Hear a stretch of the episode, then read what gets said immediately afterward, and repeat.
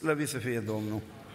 Aș vrea ridicați în picioare să citim câteva versete din Cartea Matei, capitolul 6, începem citirea cu versetul 19. Adevăratele comori, neputința de a sluji la doi stăpâni, grijile și îngrijorările. Nu vă strângeți comori pe pământ, unde le mănâncă moliile și rugina și unde le sapă și le fură hoții, ci strângeți-vă comori în cer, unde nu le mănâncă moliile și rugina și unde hoții nu le sapă, nici nu le fură. Pentru că acolo unde este comoara voastră, acolo va fi și inima voastră.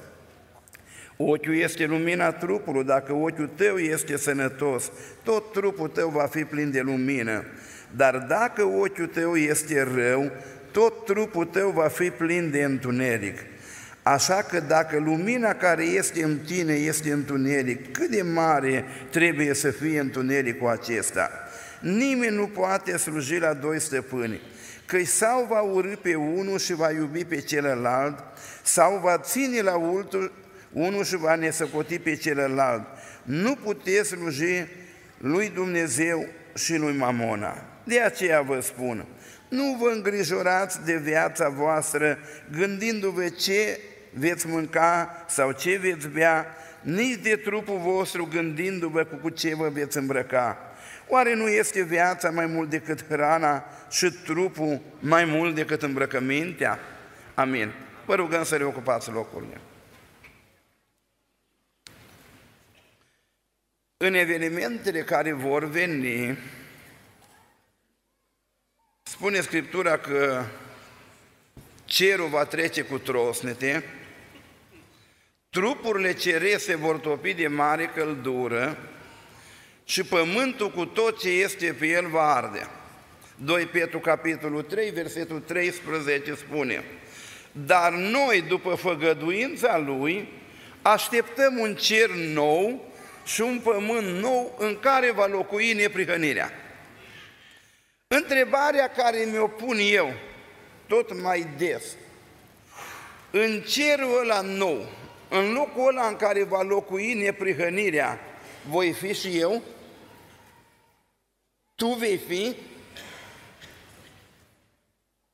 Încercam să-mi imaginez așa, cum se poate intra în locul ăla al neprihănirii.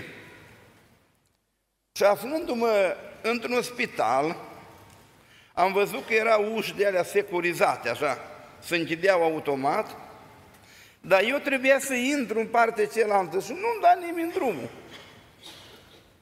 Și venea câte o asistentă, câte o doctoriță, scotea o cartelă, mă făcea așa, deschidea ușele, intra, eu rămâneam iară. Și mă gândesc eu, dacă m-aș duce la ușa aceea să mă rog de ea, să-i spun, dă-mi drumul că am pe cineva dincolo, am nevoie să intru, oare se deschide? Dar dacă o ameninț, tu știi cine sunt eu, dă-mi, deschide-te acum ea, oare se deschide? Nu, uite, cam așa am văzut eu intrarea în cerul ăsta în care locuiește neprihănirea. Dacă am cartela asta care se cheamă neprihănire, ajung acolo, ușa se deschide. Dacă nu, nici cu rugăminți, nici cu amenințări, nici cu relații nu se poate intra. Întrebarea care o pun acum pentru toți, cum stați cu starea de neprihănire? Este predica asta memorabilă din Matei, capitolul 5, 6 și 7. Un subiect de bază pe care îl tratează Domnul Iisus îi tocmai neprihănirea. Și El pune practicarea neprihănirii în trei relații. Începe cu Matei, capitolul 6, nu vă împliniți neprihănirea în fața oamenilor ca și cum ar fi... vrea să fiți văzuți de El. Și pune prima relație în care eu trebuie să fiu neprihănit, relația mea cu Dumnezeu. Și începe, tu când postești, tu când te rogi, tu... adică relaționarea noastră față de Dumnezeu. Dumnezeu ne ajută în relația asta să fim neprihăniți. A doua relație e relația noastră cu lucrurile de pe pământ. Și aici vine și spune, nu vă strângeți comori unde le fură și le... Iar a treia relație e relația noastră cu semene. Începe din Matei, capitolul 7. Nu judeca ca să nu fii judecat, uite-te la bârna din ochiul tău. Deci, practicarea neprihănirii în relația cu Dumnezeu, în relația cu lucrurile de pe pământ, că citeam dimineață că noi trăim în firea pământească, și în relația cu semenii noștri. Aș vrea acum să ne testăm neprihănirea în relația cu lucrurile de pe pământ. A doua relație. Adevăratele comori. Ca să înțelegem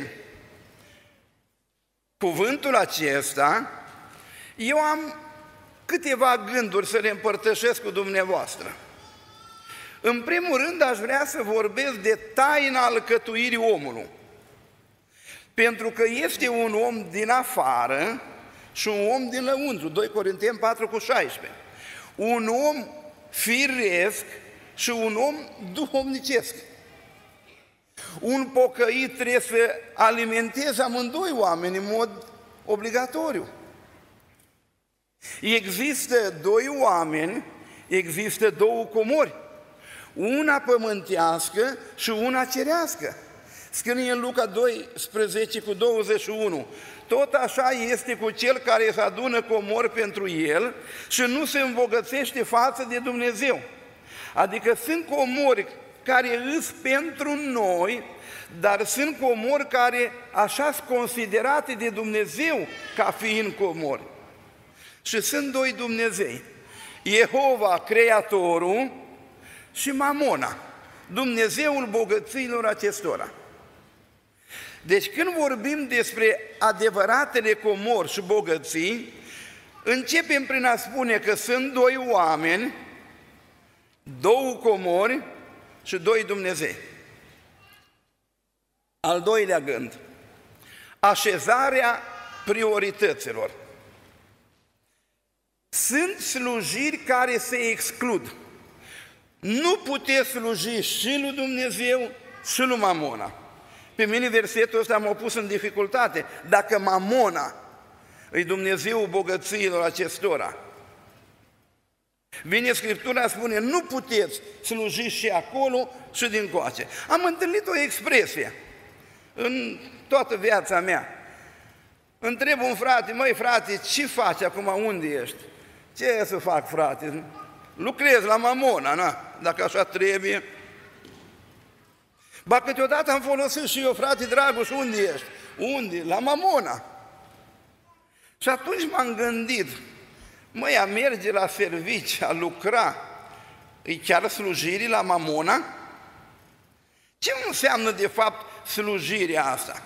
Că în toată Scriptura îi încurajată hărnicia și condamnată lenea.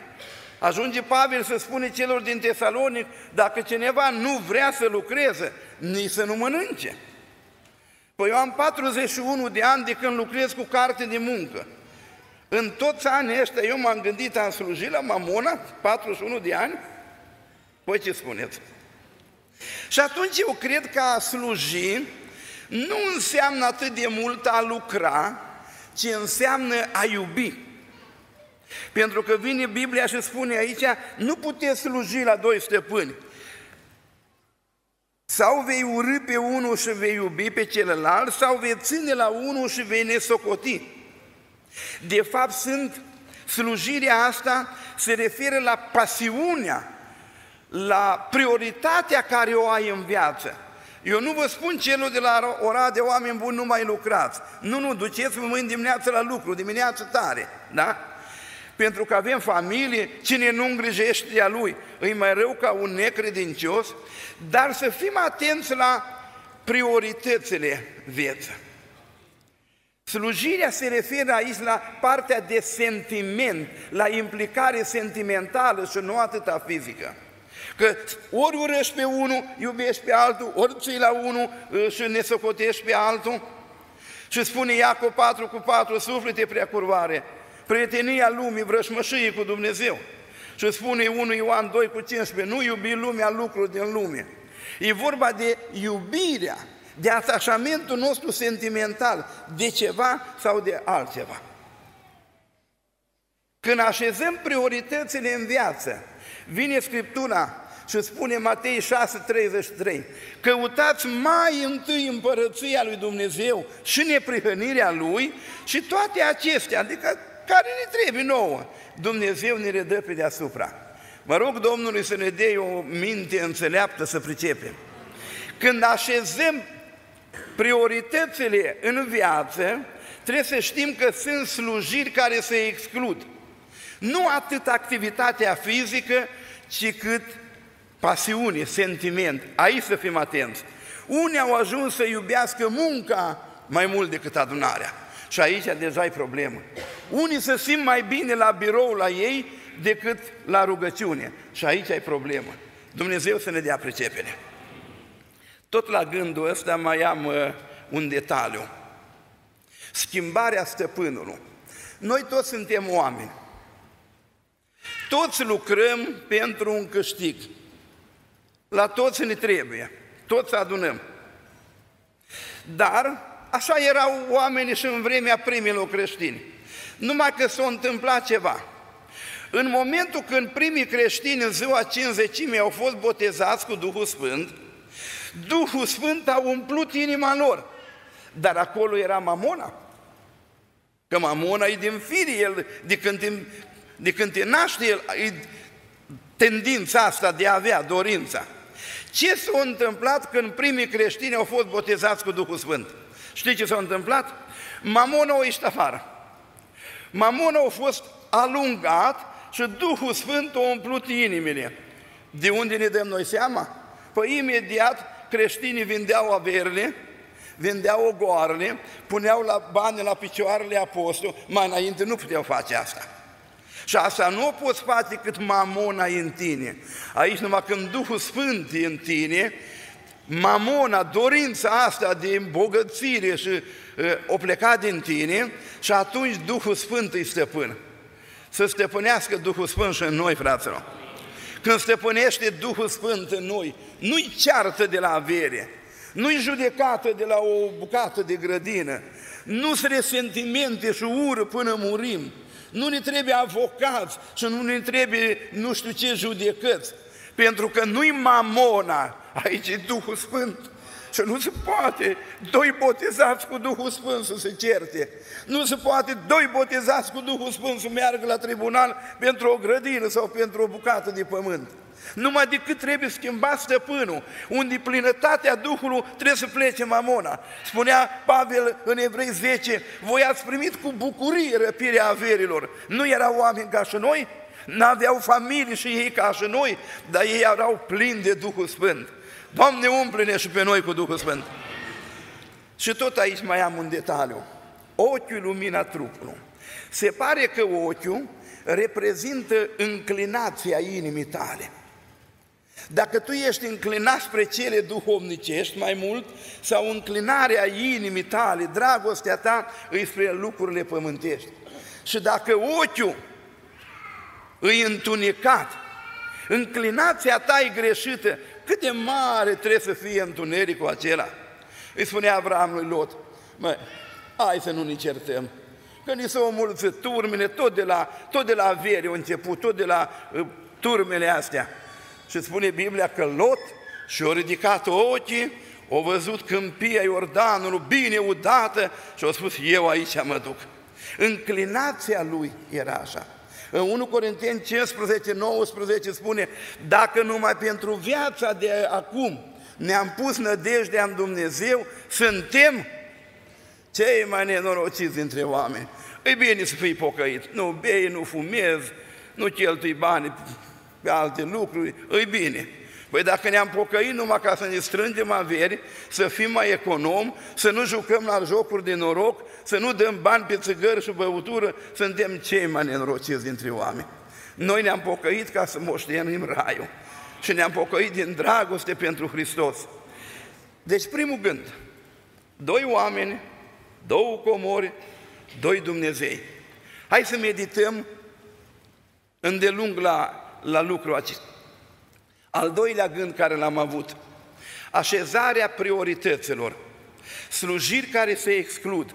Nu putem iubi în același fel și în același timp și pe Dumnezeu și pe Mamona.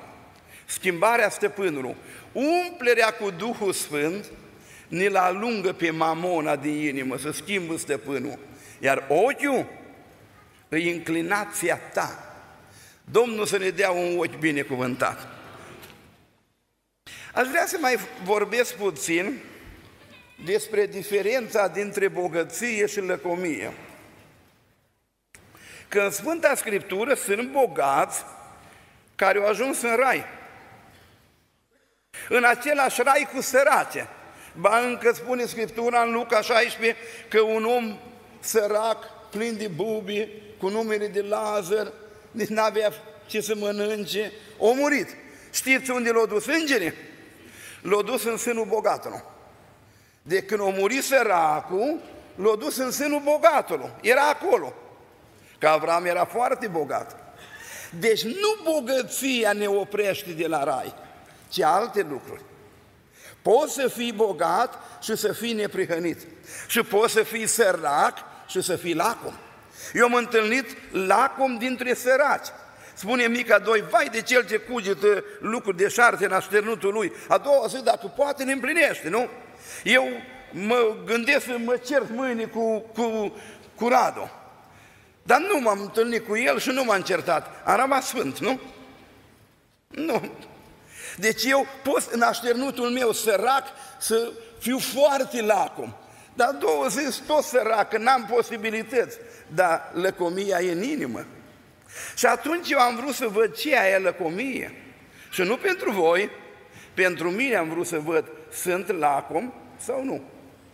M-am uitat în dicționarul limbii române și acolo pare că e scris de un pocăit. Spune că lăcomia este o dorință necumpătată de câștig.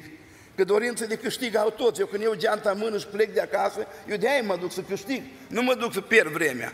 Să aduc 2 lei acasă, o bucată de pâine. Lăcomia e o dorință necumpătată. Asta e definiția. Dar ca să-mi dau seama dacă eu sunt lacom sau nu, eu am ales câteva unități de măsură, câteva criterii. Și primul am spus, la averea care o am eu, că eu sunt bogat, când am strâns ce am strâns. Spunea Domnul la Moise să strângeți câte un omer de mană. Bine, unul a strâns 2, a făcut verni, s-a împuțit. Dar spunea Domnul la Moise, 6 zile să strângeți, a 7-a nu. Și când se duce Moise să uită el din ușa cortului, au văzut niște evrei acolo, ghiboși, căutau mană, a 7-a zi. Mă, dar am spus că a 7-a zi e zi de odihnă. De ce? N-aveau ce mânca evreii? Am mai povestit eu asta. Eram copil mic, așa cum e băiețelul ceala, poate o leacă mai mare, că țin minte, de la Botoșani, de la Stăuceni, nu știu exact unde, a venit un frate bătrân la noi și a povestit ce s-a întâmplat când era el copil acasă. Erau chiaburii și erau oamenii săraci. Și în sat la el era un om tare sărac și un om tare bogat.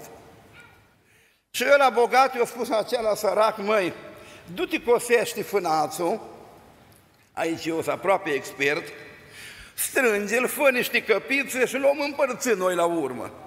Și se duce ăsta săracul și face 7 căpițe, frumos, om gospodar, și se duce la bogatul. Și el îi spune, mă, eu mai am fân, de anul trecut.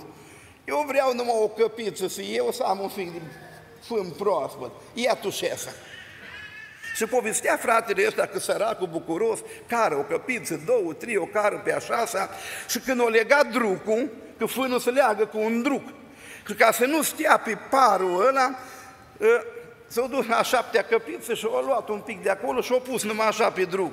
Când se întoarce, chiaburul cu o burtă mare stă în spatele lui și îi spune, băi Ioane, nu-ți ajung 6, dacă ți-am dat 6, ieși din anea? Eu știi de ce țin minte? Că omul ăsta a tradus într-un film, a spus 6 zile mergem la CAP-ul, că atunci era colhoz la noi. Și a 7-a zi ar trebui să mergem la adunare. Măi, 6 zile lucrăm pentru noi și mai furăm ceva și din duminică. N-avem tendința asta? Sau măcar ne odihnim acasă, sau măcar facem cumpărăturile duminică. Dar dacă lucrăm 6 zile pentru noi, nu ne ajunge?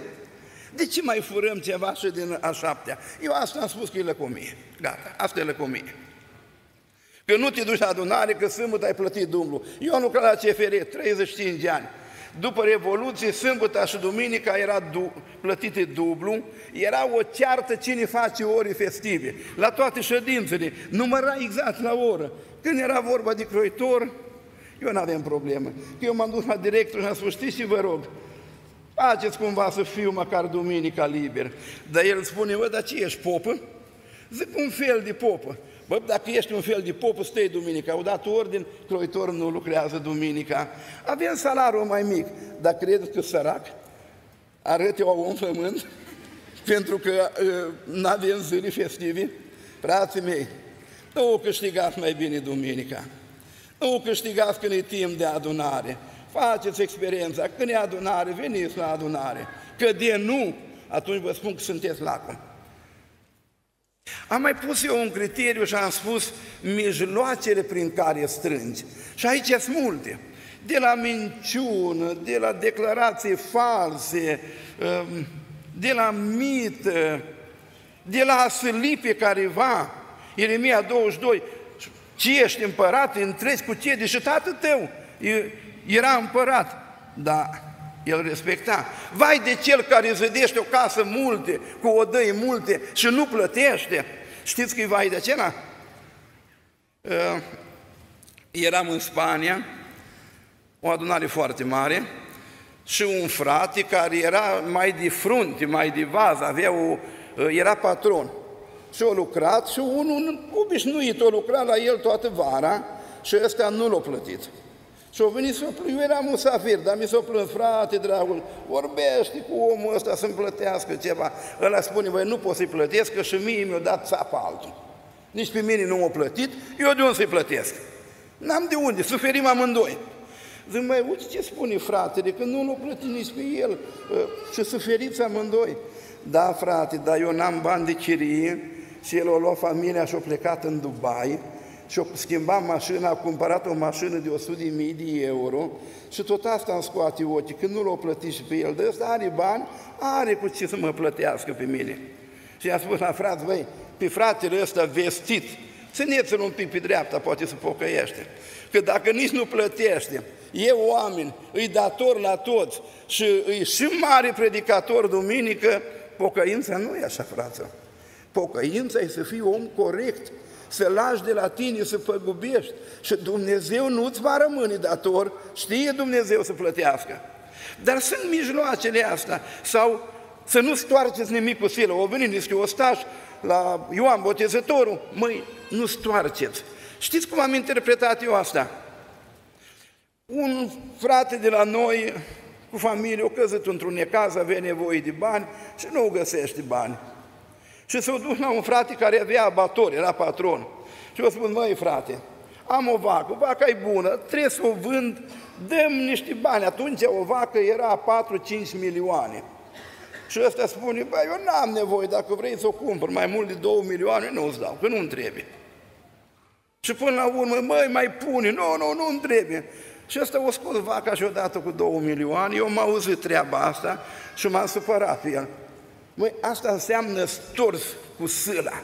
Are nevoie fratele tău, îi ard degetele atunci, îi într-o acasă, într-o problemă, își vinde mașina bună, tu îi dai un sfert de preț și profiți de necazul lui. Dar asta tot nu-i pocăință. Asta e tot un fel de lăcomie, așa mă duce pe mine minte, așa cred eu. Deci când am vorbit despre criterii care determină lăcomia, m-am gândit la timp și la metode. Ne verificăm și noi. Poate noi nici unul vinovat. Și dăm slavă Domnului pentru asta. Mai am un criteriu și ăsta m-a încurcat un pic. Pentru ce strângi? Și aici m-am încurcat că eu am întâlnit oameni foarte bogați și m-am temut să spun că sunt lacomi. M-am temut. Pentru că ei fac foarte, foarte multe dărnicii și milostenie. Știu frate care au ridicat o adunare frumoasă de la temelie până la acoperiș. El spune, păi, am bani, o fac eu. Mă, să-l fac lacom. Știți că slujitorii ăștia mai vor și plătiți câteodată, mai ales cântăreță. Când merg undeva, te tocmești cât costă. Fratele ăsta cântă frumos la acordeon. Și s-a dus într-o biserică mai sărăcăcioasă și fratele l-a pus cu 4 cântări. Și la el, la urmă, a venit, dar omul ăsta are bani, are vreo 600 și ceva de angajați. Omul na, frate, să-ți dăm ceva de motorină. Băi, voi știți cântările îți plătesc. Uite cum facem. Pentru fiecare cântare care m-a spus să o cânt, vă dau câte 1000 de euro. Și o dat el, o plătit el pentru fiecare. Băi, câte cântări m-a spus? 4, frate. Na, luați 4000 de euro. Am conducătorul, spuneam, dacă știem, cântai numai tu astăzi ziua. Eu eram într-o adunare din Bacău, unde s-a cumpărat un fost restaurant, s-a renovat, s-a făcut adunare. Și fratele ăsta a fost la evangelizare și a spus, vă mai trebuie bani? Am avea nevoie. Luați de 50.000 de euro, odată. Mă, să-l fac lacom pe ăsta?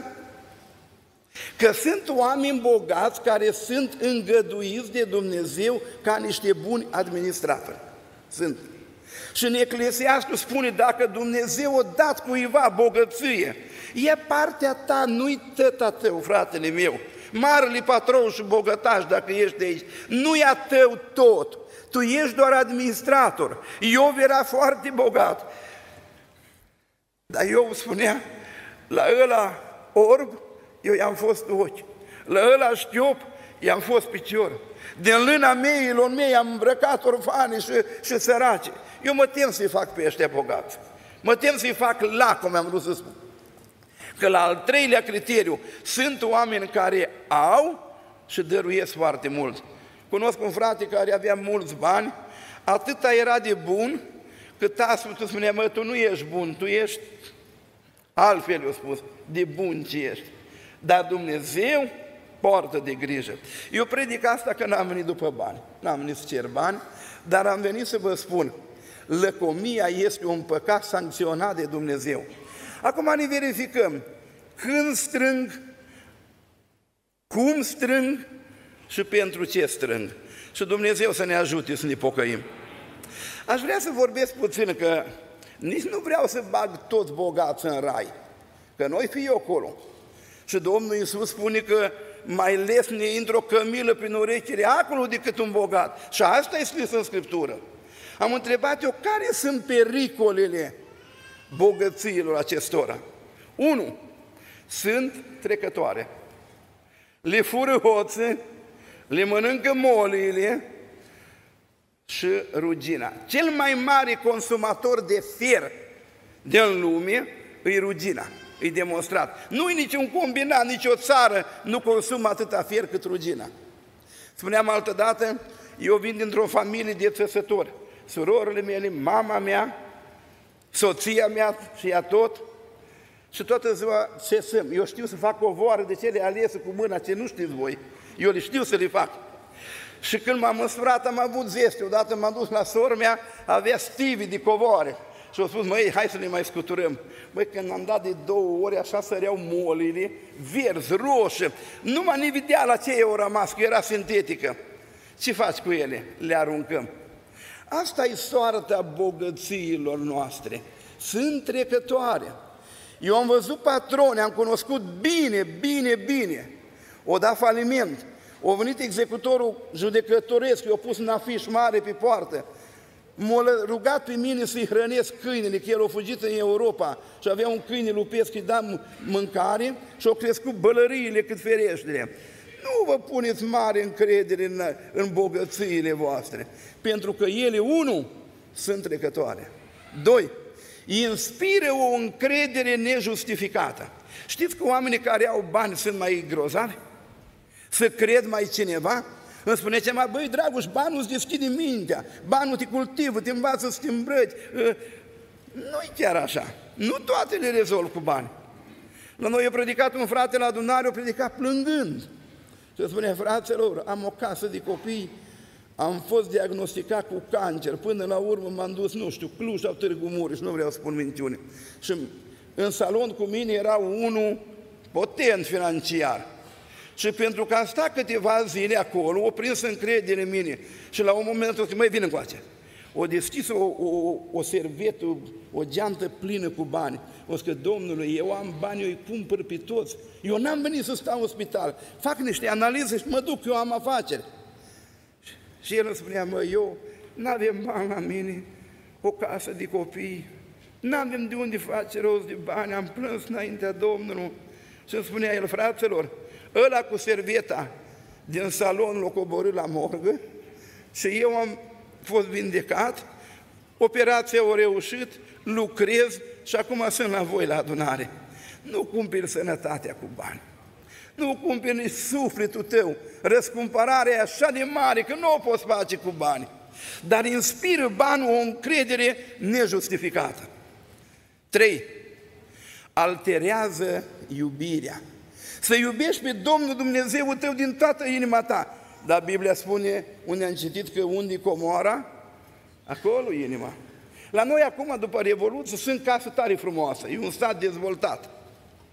Dar mai înainte, în vremea lui Ceaușescu, un frate din sat a făcut o casă cu etaj frumoasă, frumoasă tare.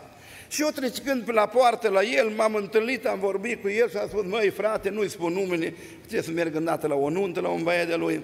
Ți-ai făcut o casă, în adevăr, frumoasă.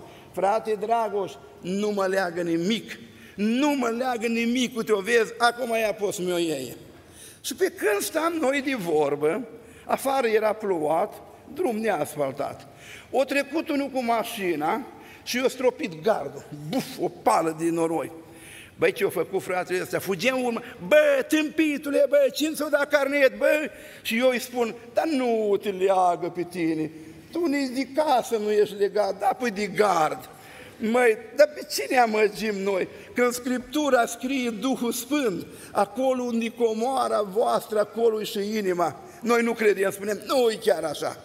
Măi, dar așa spune Biblia, măi, și eu cred ce spune Biblia. Și de multe ori, avuțiile astea ne alterează dragostea. Nu-L mai iubim pe Domnul Dumnezeu din toată inima noastră, mai iubim și astea. Și asta e un pericol. 4. Înăbușărodirea. În Matei 13 spune, dar înșelăciunea bogățiilor, înăbușărodirea cuvântului Dumnezeu. Mereu ești preocupat, mereu ai probleme, mereu ai dificultăți, ești... Și cuvântul care tu azi îl auzi, tu nu poți să meditezi la el. Te duci acasă, dai 10 telefoane ce ai să faci. Nu e un păcat, dar cuvântul nu mai rodește în tine că e înăbușit. 5. E o pricină de potihnire pentru alții. Că spuneam că la noi e un sat așa frumos și mă duc să predic la seri de priveghere, stau în pragul casei, bă, câte o casă cu 2 etaje acum și mansardă. Și eu le spun la trecători de acolo, fraților, noi suntem străini și călători, noi n-am adus nimic în lume. Și râd ortodoxi pe la gard, râd de noi, pentru că e o pricină de poticnire de multe ori. Dumnezeu să ne dea mai mult înțelepciune. Ar trebui să mă opresc din predică, dar aici un titlu spune adevăratele comori. Care sunt adevăratele comori pe care vi le recomand? Psalm 119, versetul 14. Când urmez învățăturile tale, mă bucur de parcă aș avea toate comorile. Acolo sunt toate comorile. Adevăratele comori sunt aici. Când împlinim Scriptura, frații mei, aici e o comoară. Domnul să ne ajute să ne facem rost de ea. Și apoi spune în Isaia 33,6. Frica de Domnul. Iată comoara Sionului. Asta e comoară, să ai în tine frică de Dumnezeu. Dumnezeu să ne dea frica aceasta. În Matei 19, 21, dacă vrei să fii desăvârșit, du-te, vinde tot ce ai în parte la săraci și vei avea o comoară în cer. Faptele bune, astea sunt adevăratele comori. Că în Numeri, capitolul 14, versetul 18, când se prezintă Dumnezeu, eu sunt îndelung răbdător și bogat în bunătate. Bunătatea, asta e o comoară veritabilă în ochii lui Dumnezeu. În Ieremia 33,6 spune, voi deschide casei lui Iacob un izvor bogat de pace și credincioșie. Asta e bogăția, pacea și credincioșia. Dumnezeu să ne ajute. Doi oameni. Lucrați, duceți-vă mâine la lucru, fiți harnici, câștigați. Dar nu uitați că adevărata comoară e împlinirea Scripturii, e frica de Domnul, e faptele bune, e pacea, e credincioșia și Dumnezeu să ne dea înțelepciune să strângem adevăratele comori. Astea într-o zi rămân aici toate, cu acelelalte, ajunge la porțile acelei cetăți. Ne scoatem cardul, neprihănirea noastră în relația cu lucrurile pământești și intrăm pe porțile acelea pe care le dorim și Dumnezeu să ne ajute. Amin.